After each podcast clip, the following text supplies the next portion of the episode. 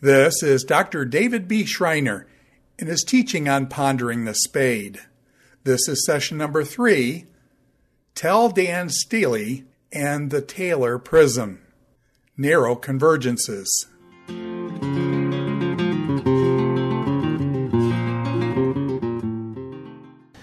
All right, we're in lecture three now, and we're going to transition away from broad convergences, which is what we talked about when we talked about Mari and the Gilgamesh epic.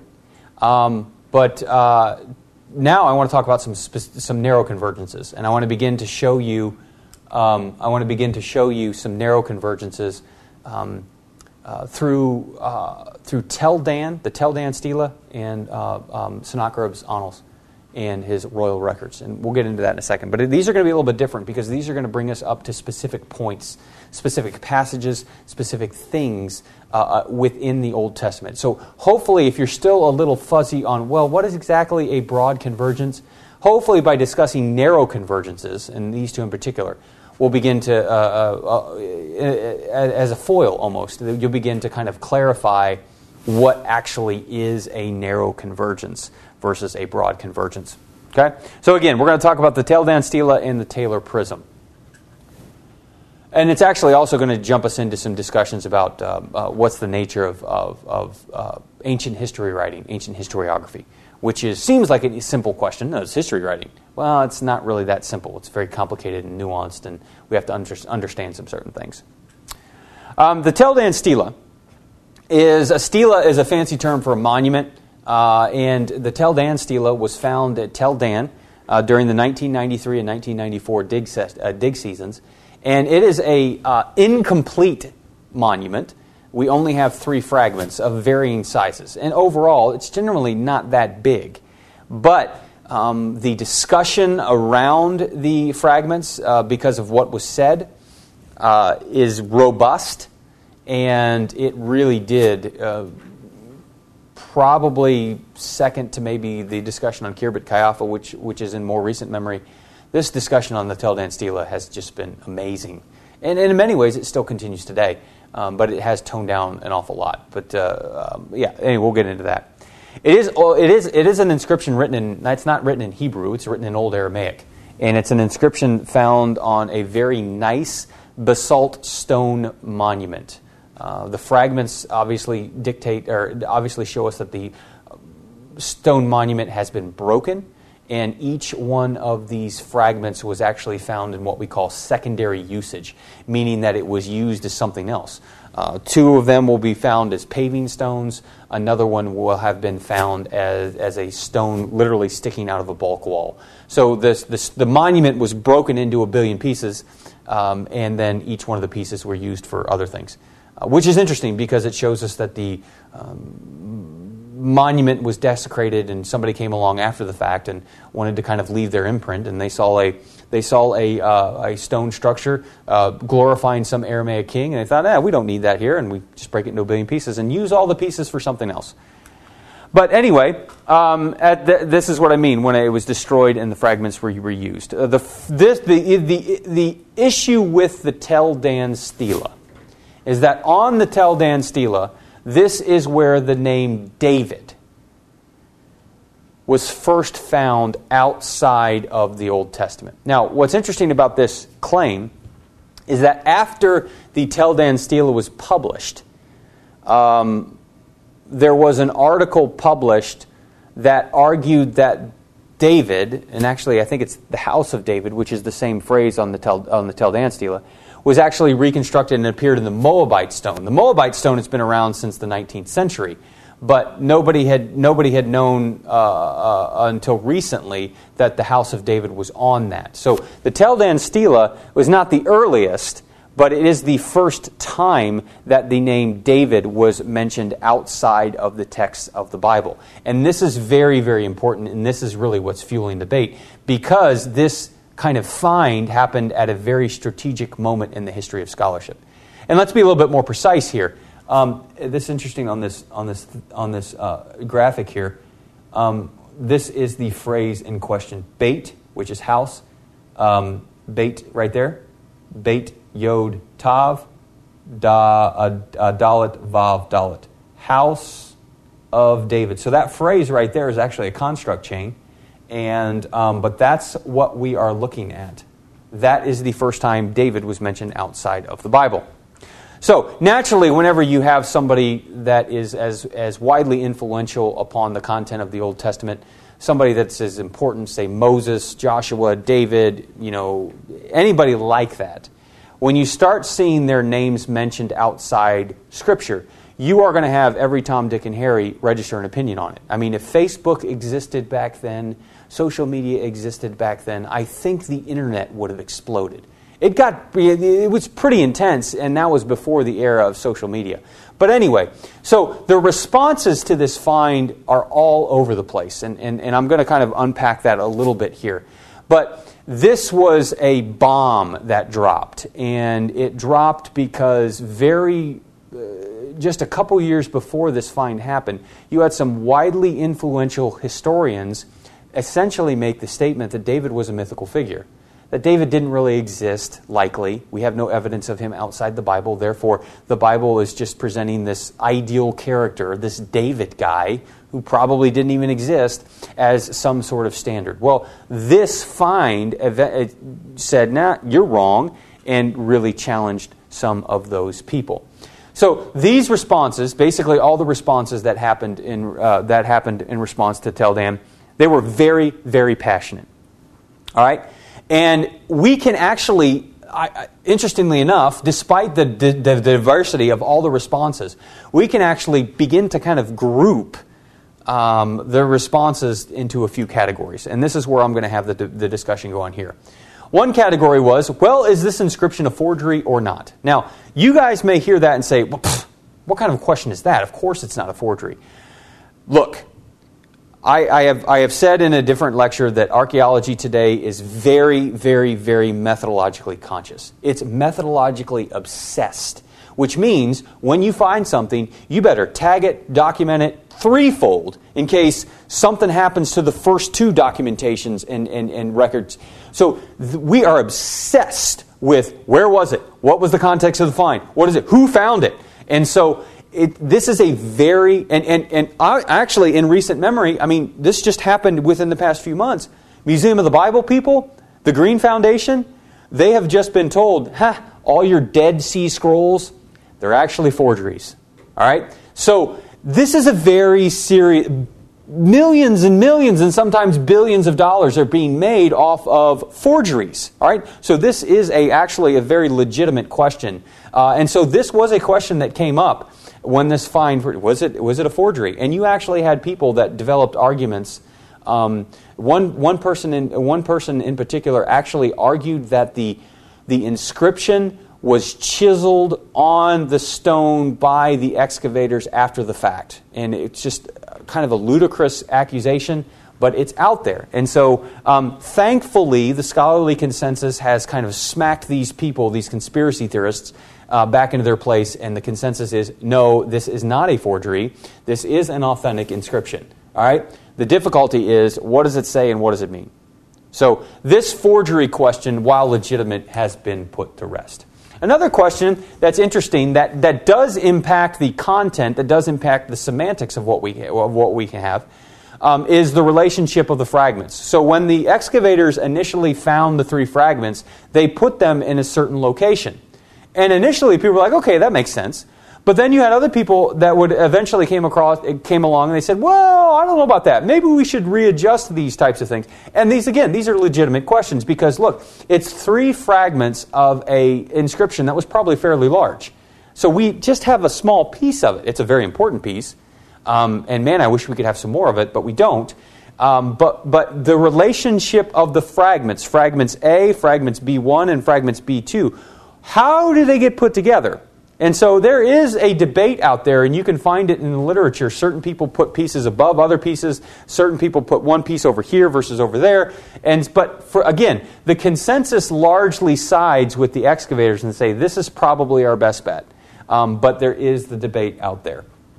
Um, uh, and, and no. So the origin of the inscription, basically who was the benefactor, uh, who who um, who um, said, okay, let's make an inscription. We want to memorialize this. The person in charge of the inscription, again, it's the benefactor of the inscription. That is a that's a that's a debate that's very fierce, and there is a consensus, but the consensus is not nearly as definitive. The reality is, is we do not have the person mentioned. We have people mentioned on this inscription, but we don't know who sanctioned the the inscription. We don't have that. The part of that the, that part of the inscription is gone. So we're left putting the clues together. All right, we're left with circumstantial evidence. We're left with making educated guesses, and there are um, uh, there are possibilities uh, that kind of floated to the surface. Uh, a lot of people have said, "Well, it's Ben-Hadad." Well, the problem with Ben-Hadad is it Ben-Hadad one, two, or three. Uh, Ben-Hadad is an Assyrian king that shows up in the Old Testament, but Ben-Hadad, which literally means son of Hadad, Hadad is the uh, chief Aramean deity, so it's a son of their god. That's kind of a generic name. What does that mean? And how many Ben... So the, the idea is, is Ben-Hadad really a specific name, or is it more like a royal title? Is it something else? Uh, because there's at least two different Ben-Hadads, and an argument can be made for a third Ben-Hadad in the Old Testament. Um, nevertheless, there are people who say, oh, it's Ben-Hadad two, um, the second Ben-Hadad. Well, I, I, that, that's, there's, a lot of, there's a lot of ambiguity there, but that, that is part of the discussion. Where a lot of people land on is this guy named Hazael. Hazael is this Aramean king that comes about around the time of Jehu. Some people speculate, and we'll get into this, Um, some people speculate that Jehu may have been in cahoots with Hazael to overrun the Ahab, the Omri dynasty. Um, it's a possibility. But Hazael comes to power around the time of Jehu and really creates a lot of havoc uh, for the Israelites during that time period. In fact, Hazael is first introduced in First, er, First Kings chapter nineteen, I do believe, where um, Elijah finds himself fleeing from uh, Ahab and Jezebel, finds himself at Mount Sinai, and God basically says, what are you doing here? Go back and do your job. You're going to anoint Jehu and Hazael as the next king of Aram. And so Hazael doesn't come to fruition until later on, after his death, but that's where we're first introduced to Hazael. Hazael is this very significant figure. He's talked about in the Old Testament a lot. He's also talked about a lot in uh, Neo-Assyrian uh, records. So this is a guy that's very popular, very widely known, and it's probably the case, based on chronology, based on what is said, that, that Hazael was the benefactor. He's the guy that sanctioned this, uh, this inscription initially. Again, we don't know. Educated guesses, and many of the uh, scholars would side on the uh, side with Hazael on that. Okay. The one issue and the one discussion that has created the most controversy is the meaning of that construct chain that I that I that I showed to you just a few moments ago. The Beit Yod Tav Dalet Vav Dalet. Now, uh, if you know anything about biblical Hebrew, biblical Hebrew was originally written as only consonants. Internal vowels developed later as the as the language developed, but the vowels um, are little points in your text mostly. And uh, when you look at these inscriptions, these writings during the Iron Age outside of the script, the, the text of your scripture, none of them have vowels. They have there's some evidence for internal vowels, but for the most part, it's just consonants. So the consonants that are in question on this inscription are Beit Yod Tav, which translates to house of. And then Dalet, Vav, Dalet, which are the consonants associated with the proper name of David. So literally the construct chain reads House of David. Now, again, as I mentioned, this find happened right about the time where some very influential scholars were questioning the historical legitimacy of David. Was he even a real figure? Was he a mythical figure? And so you have this inscription that comes along that references David as a historical person and attributes him to a lasting dynasty, which is exactly what the Old Testament does. How are these people who are questioning the, legi- the, the historicity of David as a person going to react? Well, they reacted very poorly. And it really becomes a case study in how far are you going to go to make sure that your ideas don't die out, to the point where are you going to actually sound absurd?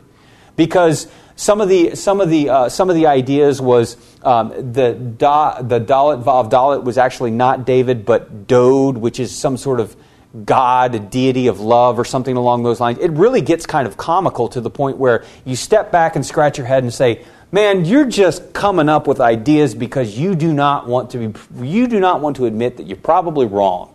Um, but that's essentially what it was. There was a long, lengthy conversation. What does this phrase mean? Again, the consensus has landed on it means what it looks like it means, House of David.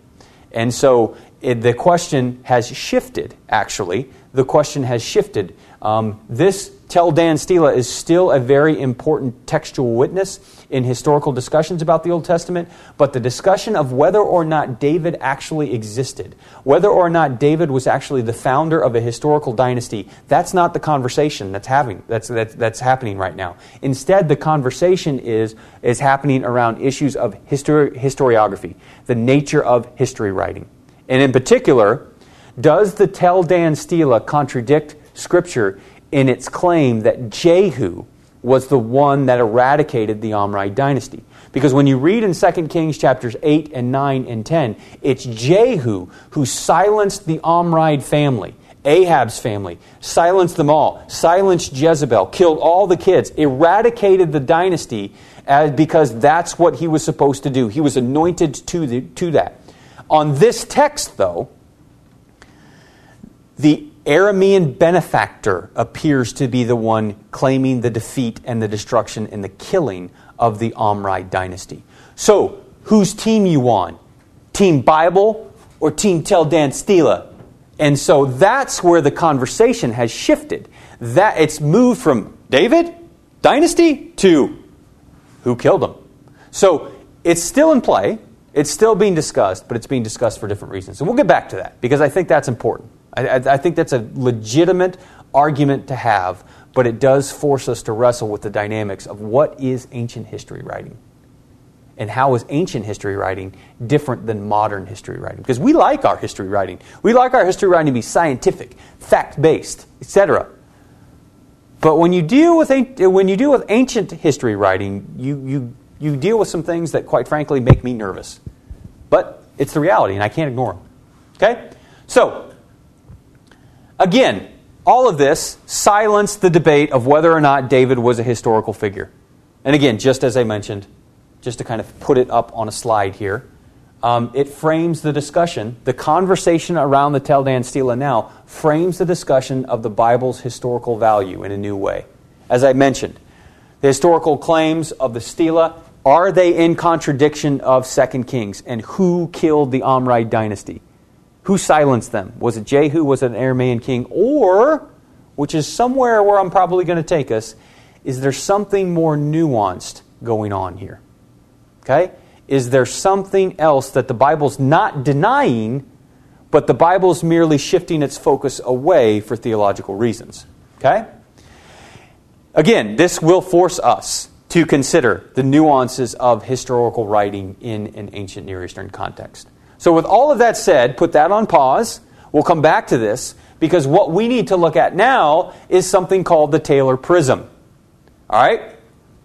The Taylor Prism is basically one copy of Sennacherib's royal historical account, his annals, if you will. Okay? Sennacherib has at least three copies of his sanctioned official history of his reign. And they are found in the Taylor Prism, the Jerusalem Prism, and the Chicago Prism. Now, text critics have looked at all three copies, and they've determined that this is essentially the same document. There are there are subtle differences, minor differences, scribal variations, but it's nothing that fundamentally suggests that we're dealing with different documents. Okay, it seems to be that Sennacherib at some point sanctioned his uh, his royal history, and he was he said, okay, make at least three copies of it. All right, but these. These accounts, his battle accounts, what he did as a king, um, this isn't just fixated on one year. There are multiple years discussed here. They they appear on what are called clay prisms. And the prism developed in such a way as to, essentially, the prism developed as a shape because it could contain more writing. It's very interesting, as a side discussion, um, the nature of the medium of historical reflection in Mesopotamia. They wrote on clay. Um, clay cylinders, clay tablets, uh, and, and those types of things. And, and it's interesting to kind of consider, okay, why did they change from a from this to this. But the, the, the clay prism seems to have become important sometime during Sennacherib's reign because of it, because of the fact that it could hold more writing. Okay, this is a picture of the Taylor Prism here, and um, it's def- it's named for a British colonel. All right, uh, it's named for a British colonel who who came into possession of it. We're not really sure how he came into possession of it. Um, uh, we just know that by a certain time period, by a certain point in time, there was a publication of the content by the British Museum. So it seems to be that the British colonel came into possession of it uh, associated with the excavations at Mesopotamia, and then at some point he pawned it off to the British Museum where they had it and they published the contents of it. Again, Taylor Prism in association with the Chicago Prism and the Jerusalem Prism. Okay? And that's eventually how it came to be. Again, a lot of ambiguity on the provenance of the find, how the find came to be, um, and so this does make archaeologists a little nervous because there's just no, for lack of a better term, there's no paper trail. You know, put a paper trail on it. Um, there's none of that, um, but the content of it is really, really important. So again, this this this this document, this this this cylinder prism here, recounts the exploits of Sennacherib, who was a very, very famous king. He was the he was the successor to Sargon the Second. Sargon the Second, um, no, no, no, not Sargon the Second. Shalmaneser the Fifth. I'm sorry. Sargon the Second gave way to Shalmaneser the Fifth, who gave way to Sennacherib. Sargon the Second is likely the person who sacked Samaria in seven twenty-two. There's there's some discussion about that, whether it was Sargon the Second or some, or Shalmaneser V. Um, uh, but Sennacherib came to power at the end of the eighth century and just was yeah he just he did a lot. And um, this prism will recount that. And one of that, one of the sections talks about his third military campaign. So one of the one of the most tenuous time periods for any empire was at the time of political transition. And as mighty as the Neo-Assyrian Empire was, this was still a very, very real reality. When the Assyrians switched kings, when one king died off and gave way to a new king, it was at that moment of transition where all these little vassal kingdoms who were dis- disenfranchised with the Neo-Assyrian Empire, they said, we are going to rise up in rebellion. And so for the first three years of Sennacherib's reign, he was essentially dealing with the rebellions that came to pass with his ascension to the throne. But in year three, his third, I should say his third military campaign, but in his third military campaign, he set his eyes on the region of Syria-Palestine. Because what had happened was a coalition had formed that included Hezekiah, that included some Philistines, that included some other polities there, that they started to rise up. They started to dispossess pro, pro-Assyrian kings. They began to take them off, you know, what, what do they call, what do we call this now? The C I A regime changes, if you will. Um, they, they instituted some regime changes. And so the Assyrians didn't like this. And so eventually when Sennacherib had his, his ducks in a row in Mesopotamia proper, he said, okay, I got to go down to Syria-Palestine. I got to go down to Syria-Palestine, not only because we've been trying to get to Egypt for all these years, but I got to deal with this pain in the neck rebellion and deal with this guy named Hezekiah.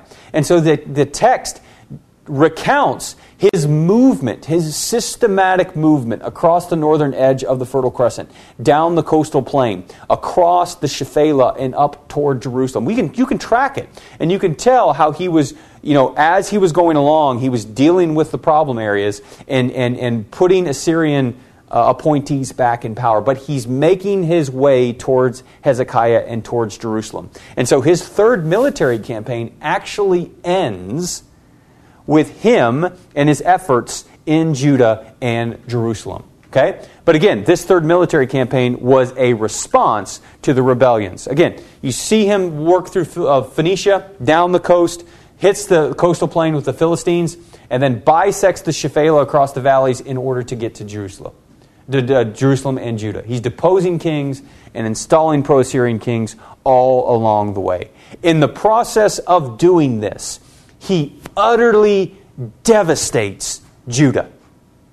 We know this from the archaeological record. He leaves a wake of destruction in his path. All right? And if he accomplishes one thing, he accomplishes the crippling of Judean of the Judean economy and the Judean social structures and the Judean infrastructure. If he can boast one thing, he can boast that. But what happens is that he sets up shop at Lachish. And Lachish, as I've mentioned in a previous lecture, is one of the major administrative centers in Judah.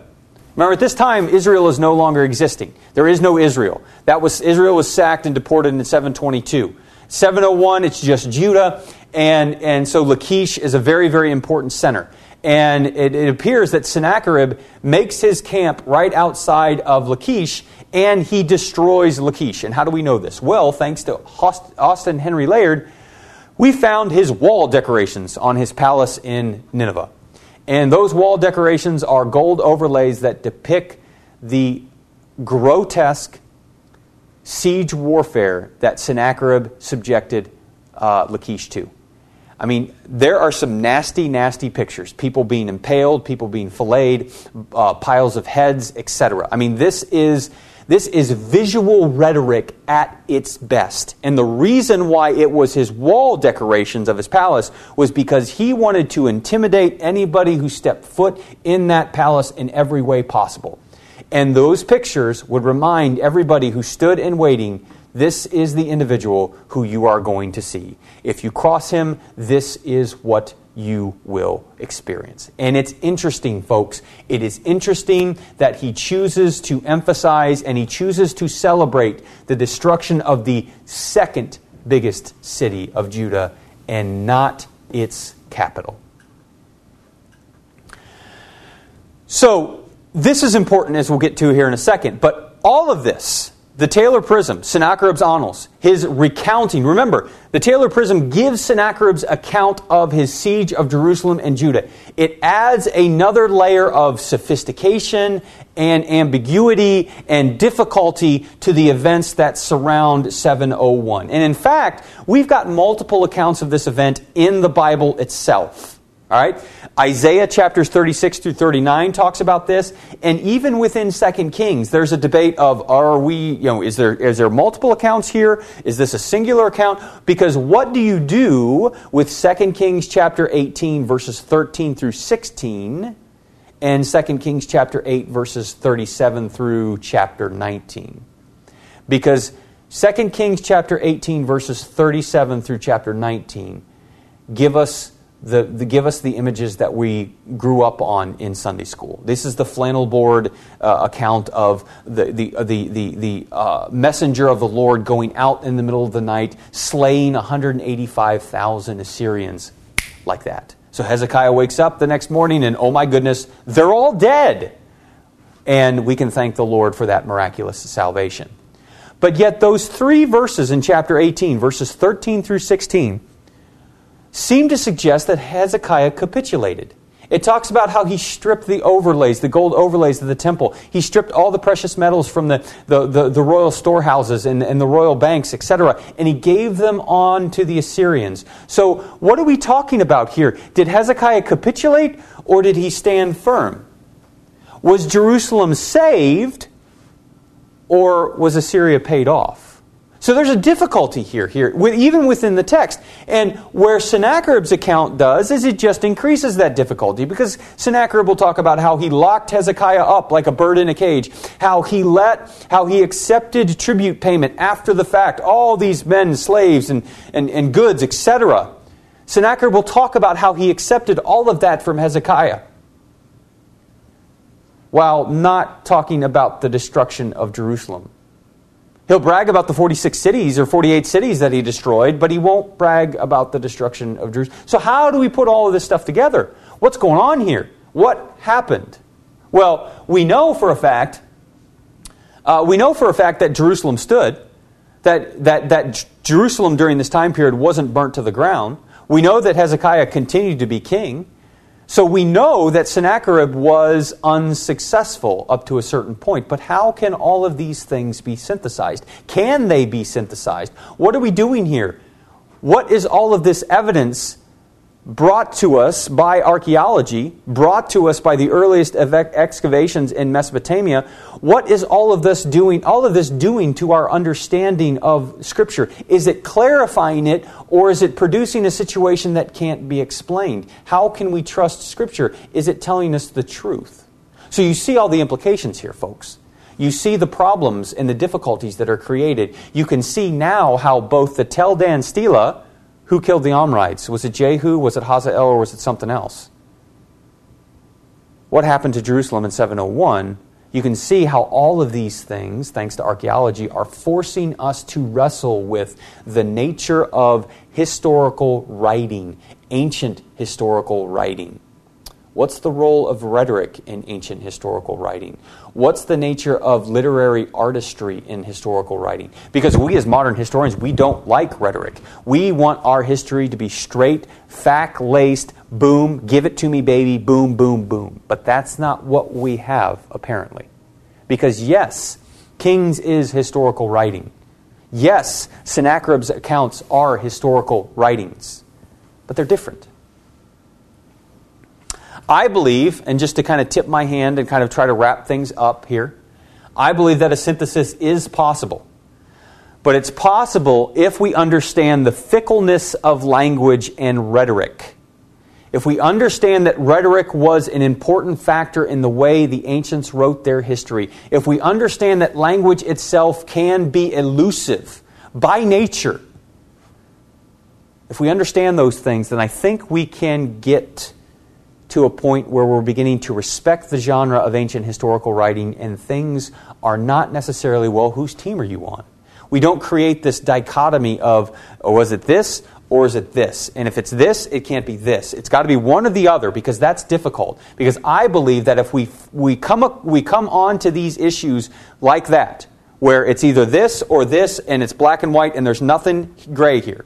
I think if we address the problem with that, I think we're going to get ourselves into I think we're going to get ourselves into an apologetic problem. Because we can side with the Bible. We can say the Bible's true, the Bible's account is the one that matters. But if we say that, are we are we are we are we engaging in intellectual burying our head in the sand? We're just going to pretend like this stuff doesn't exist over here. That's the apologetic problem. We can defend Scripture without ignoring things that have to be addressed. So this is where I want to go. And so for the next couple moments, um, uh, I, I just kind of want to um, uh, just kind of want to kind of tease some things out for you. And I talk about this a little bit more in my book. And if you want to have some more definitive statements on that, you can. I would encourage you to read the chapters on the Taylor Prism and the Tel Dan Stele. But what happens if what we're doing here? What happens if this evidence from archaeology is forcing us to live within the gray? What happens if this stuff is good because it helps us to wrestle with the dynamics of the genre? What happens if ancient history writing was as much about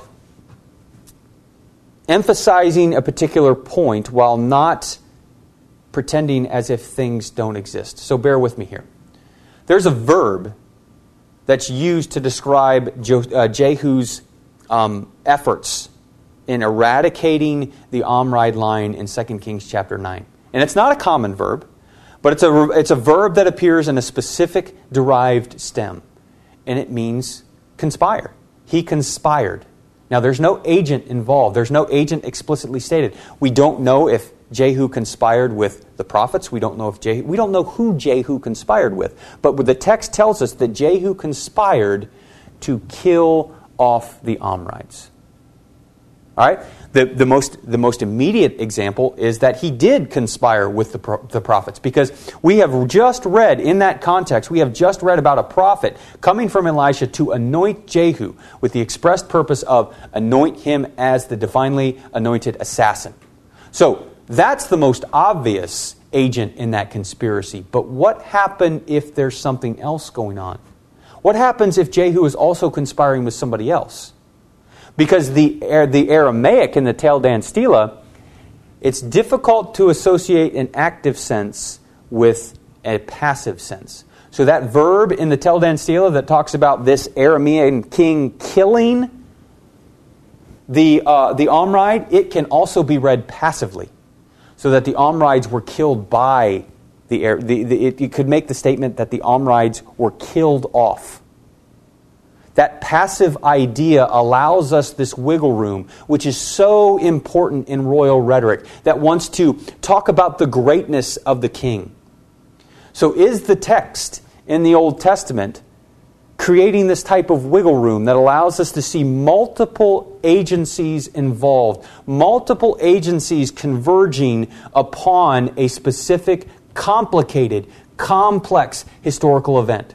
Look, the assassination of the Omri dynasty would have left a huge impact. The Omrides, for all the things that they did wrong, they stabilized the region and they allowed both Israel and Judah to develop, to progress, and to prosper.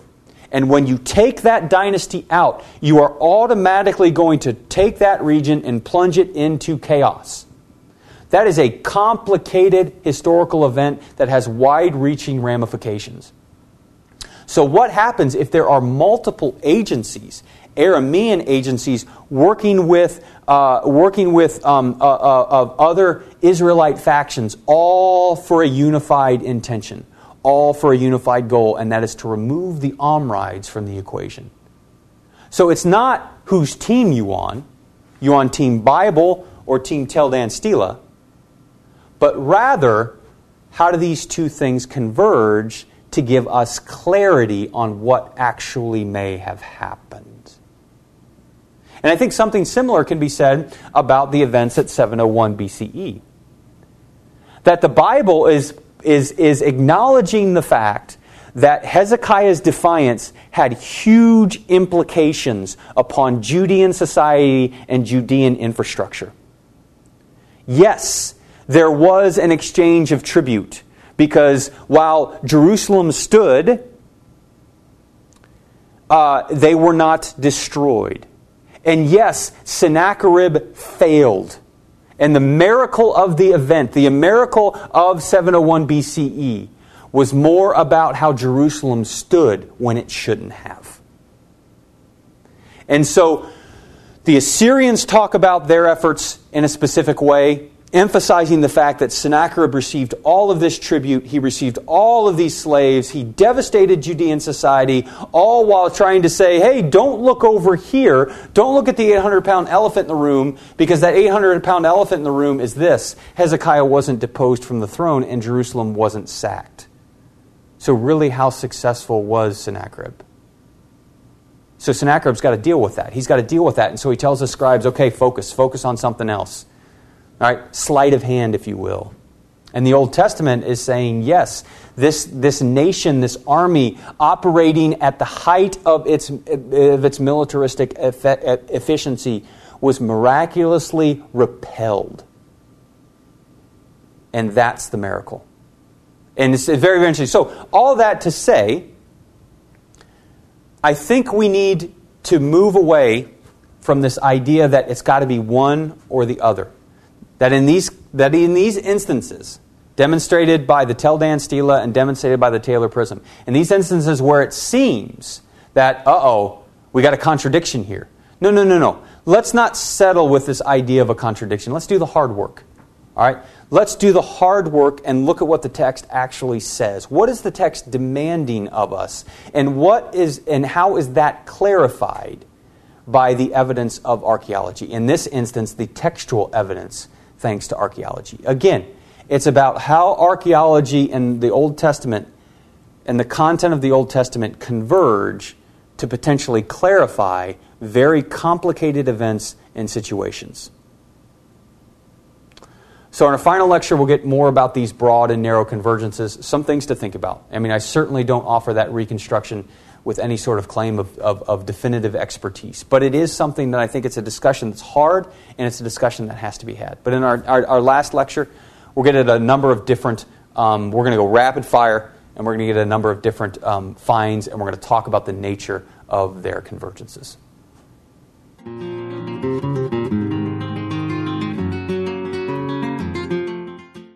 This is Doctor David B. Schreiner in his teaching on Pondering the Spade.